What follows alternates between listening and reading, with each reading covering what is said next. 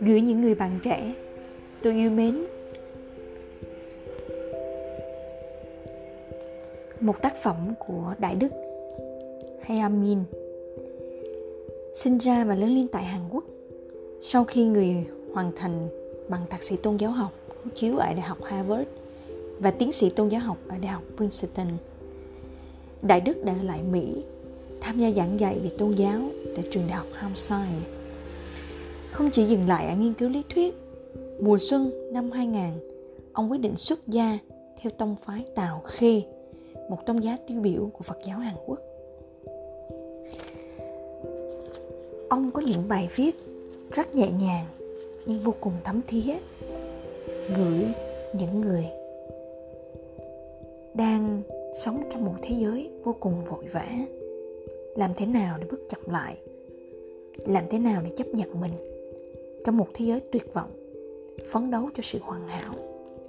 Và trong cúng yêu những điều không hoàn hảo của ông ông đã gửi gắm rất nhiều câu chuyện của bản thân, những câu chuyện từ sự quan sát, và đặc biệt là những câu chuyện gửi những bạn trẻ những người còn đang hoang mang, đang hoài nghi, đang chưa tìm được hướng đi cho cuộc sống của mình. Ngày hôm nay Jessie sẽ gửi đến bạn một đoạn viết gửi những người bạn trẻ tôi yêu mến của Đại Đức Hai Min trong tập sách Yêu những điều không hoàn hảo. Gửi những người bạn trẻ tôi yêu mến, mỗi khi nhìn bờ vai chịu nặng, nghe giọng nói không chút sức lực của các bạn lòng ngực tôi như thắt lại. Ngày hôm nay của các bạn như thế nào? Có mệt mỏi cả về thể xác lẫn tinh thần không? Từ khi còn bé, chúng ta đã chẳng được dạy cách tận hưởng hiện tại, tận hưởng chính giây phút này. Mà không, có lẽ chưa từng ai cho phép chúng ta tận hưởng hiện tại cả. Giờ là lúc cần tập trung học hành, tập trung hãy gác lại cuộc sống con thực sự muốn qua một bên. Bỏ qua những ham muốn cố đuổi theo tốc độ thế gian. Dường như tất cả chúng ta đều chỉ được nghe những lời như thế, phải không? Dù có lúc muốn hẹn hò, lúc muốn học nhạc, học nhảy, hay bỏ tất cả để đến một nơi thật là mới, chúng ta cũng luôn bị ngăn cản bởi những câu, giờ là lúc tập trung mà học hành đi con. Người đời bảo chúng ta rằng, đợi đến khi vào đại học, rồi hãy chơi cho thỏa thích ta bỏ cả thời niên thiếu để giam mình trong thư viện và các trung tâm học thêm những mong đỗ đại học. Nhưng đến khi đỗ được vào đại học rồi, thì bạn thấy sao? Giờ lại lúc phải chuẩn bị tìm việc làm, học để thi công chức, học để lấy đủ các loại chứng chỉ. Chẳng phải lại có thêm đủ lý do để khiến chúng ta tiếp tục tạm gác những điều mình muốn làm sang một bên để sao? Chưa biết chừng chúng ta đã ngày càng quen với việc hy sinh hiện tại để lo cho tương lai xem nó là một câu trả lời duy nhất cho cuộc đời. Chưa biết chừng, chúng ta đang tự nhủ rằng rắn gắn gượng chịu sống cuộc đời không phải của mình là chuyện đương nhiên. Bởi ý nghĩ, chỉ cần kết quả như ý, thì quá trình như thế nào cũng không quan trọng nữa. Nhưng rồi, sẽ có đến một ngày, bạn không tránh khỏi nỗi nghi ngờ rằng liệu những khổ sở mình đang phải chịu đựng ở hiện tại có được bù đắp trong tương lai bằng một ước mơ mà chính bạn cũng chưa rõ có thể hành thực thật hay không.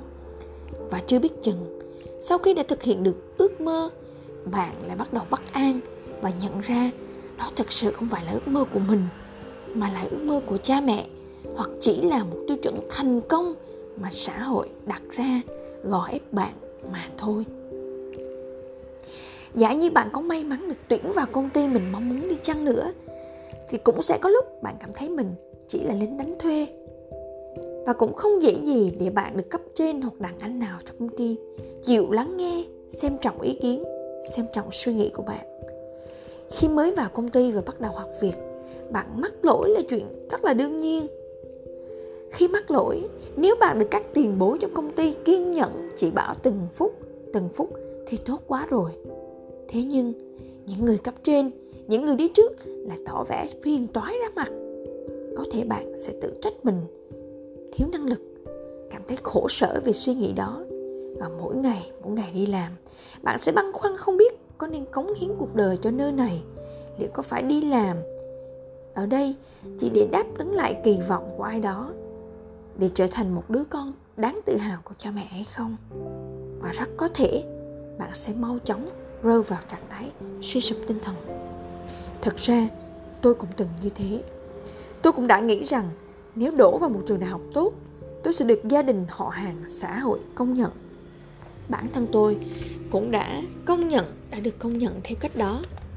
Khi còn nhỏ, gia đình tôi rất nghèo, nên tôi đã coi việc đổ vào trường đại học danh giá là một cách để thoát nghèo.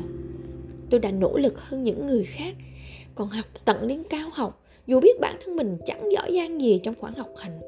Dĩ nhiên, bây giờ khi nhìn lại khoảng thời gian đó đã không khiến tôi cảm thấy bất hạnh hay hối tiếc.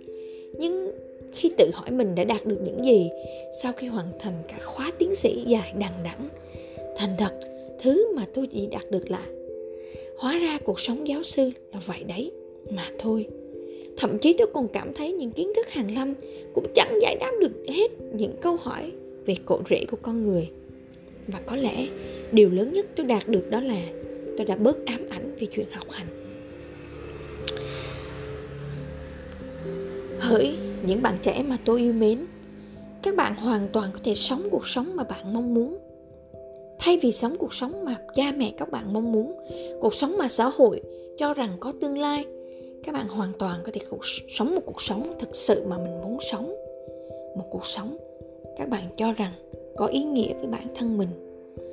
Những người xung quanh chắc chắn sẽ ngăn cản bạn nhưng họ đâu thể sống thay cuộc sống của bạn khi bạn cảm thấy yếu lòng và tự hỏi, tôi thực sự cứ sống mãi thế này được chăng? Hãy mỉm cười và trả lời, có chứ. Hay là, hãy trả lời, mình sẽ thay đổi. Khi ta muốn đi trên con đường chưa ai đặt chân hoặc ít người biết đến, chuyện những người xung quanh ngăn cản ta là chuyện hết sức bình thường. Nhưng chỉ cần bạn quyết tâm tự mình cán đáng mọi trách nhiệm đi kèm với sự lựa chọn của mình thì bạn hoàn toàn có thể theo lời mách bảo của trái tim và không cần phải quan tâm đến những gì người khác nói. Tôi mong sao tất cả các bạn, dù chỉ là một phút thôi, có đủ dũng khí để làm chủ, tự nắm lấy tay lái điều khiển cuộc sống của mình. Không phải cuộc sống chỉ là lo đáp lại những kỳ vọng của những người xung quanh. Các bạn hãy dũng cảm và sống một cuộc sống của chính mình. Hãy tự hỏi rằng giá trị nào dẫn lối cho cuộc đời bạn. Điều bạn thực sự muốn đạt được trong cuộc sống là gì? Nếu có câu trả lời rõ ràng, bạn hoàn toàn có thể sống cuộc đời của chính mình và không phải sống theo những gì mà người khác muốn. Hãy bắt đầu học một thứ gì đó mới. Tất nhiên bạn sẽ gặp phải những tình huống rất xấu hổ. Bạn sẽ bị người ta coi thường rằng những thứ cơ bản nhất mà lại không biết sẽ có lúc bạn cảm thấy ghét bản thân vì không làm cái điều gì tốt cả. Nếu bạn không tự vượt qua quá trình đấy, thì cả đời bạn sẽ chẳng học được gì cả.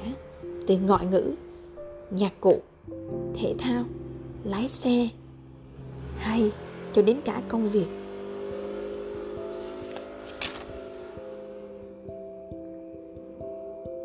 Những ý tưởng sáng tạo thường dễ nảy sinh bên ngoài trào lưu của cuộc sống bởi những ý tưởng ấy luôn mang tính thử thách và nghi ngờ những tiêu chuẩn mà trào lưu đặt ra. Bởi vậy, dẫu nằm ngoài trào lưu, bạn cũng hãy tích cực tận dụng vị trí của mình và không ngừng tìm tòi, làm thử mọi thứ theo cách riêng mình. Suy nghĩ nhiều khi không có nghĩa là vấn đề sẽ được giải quyết. Đừng cố giải quyết vấn đề chỉ bằng suy nghĩ, mà hãy dành thời gian cho tâm trí mình được nghỉ ngơi. Chính là khi bạn tạm dừng những suy nghĩ phức tạp. Cách giải quyết vấn đề sẽ được xuất hiện. Bởi vì sự thông thái luôn bắt đầu từ sự tĩnh lặng. Tôi mong bạn tìm được sự tĩnh lặng và an yên.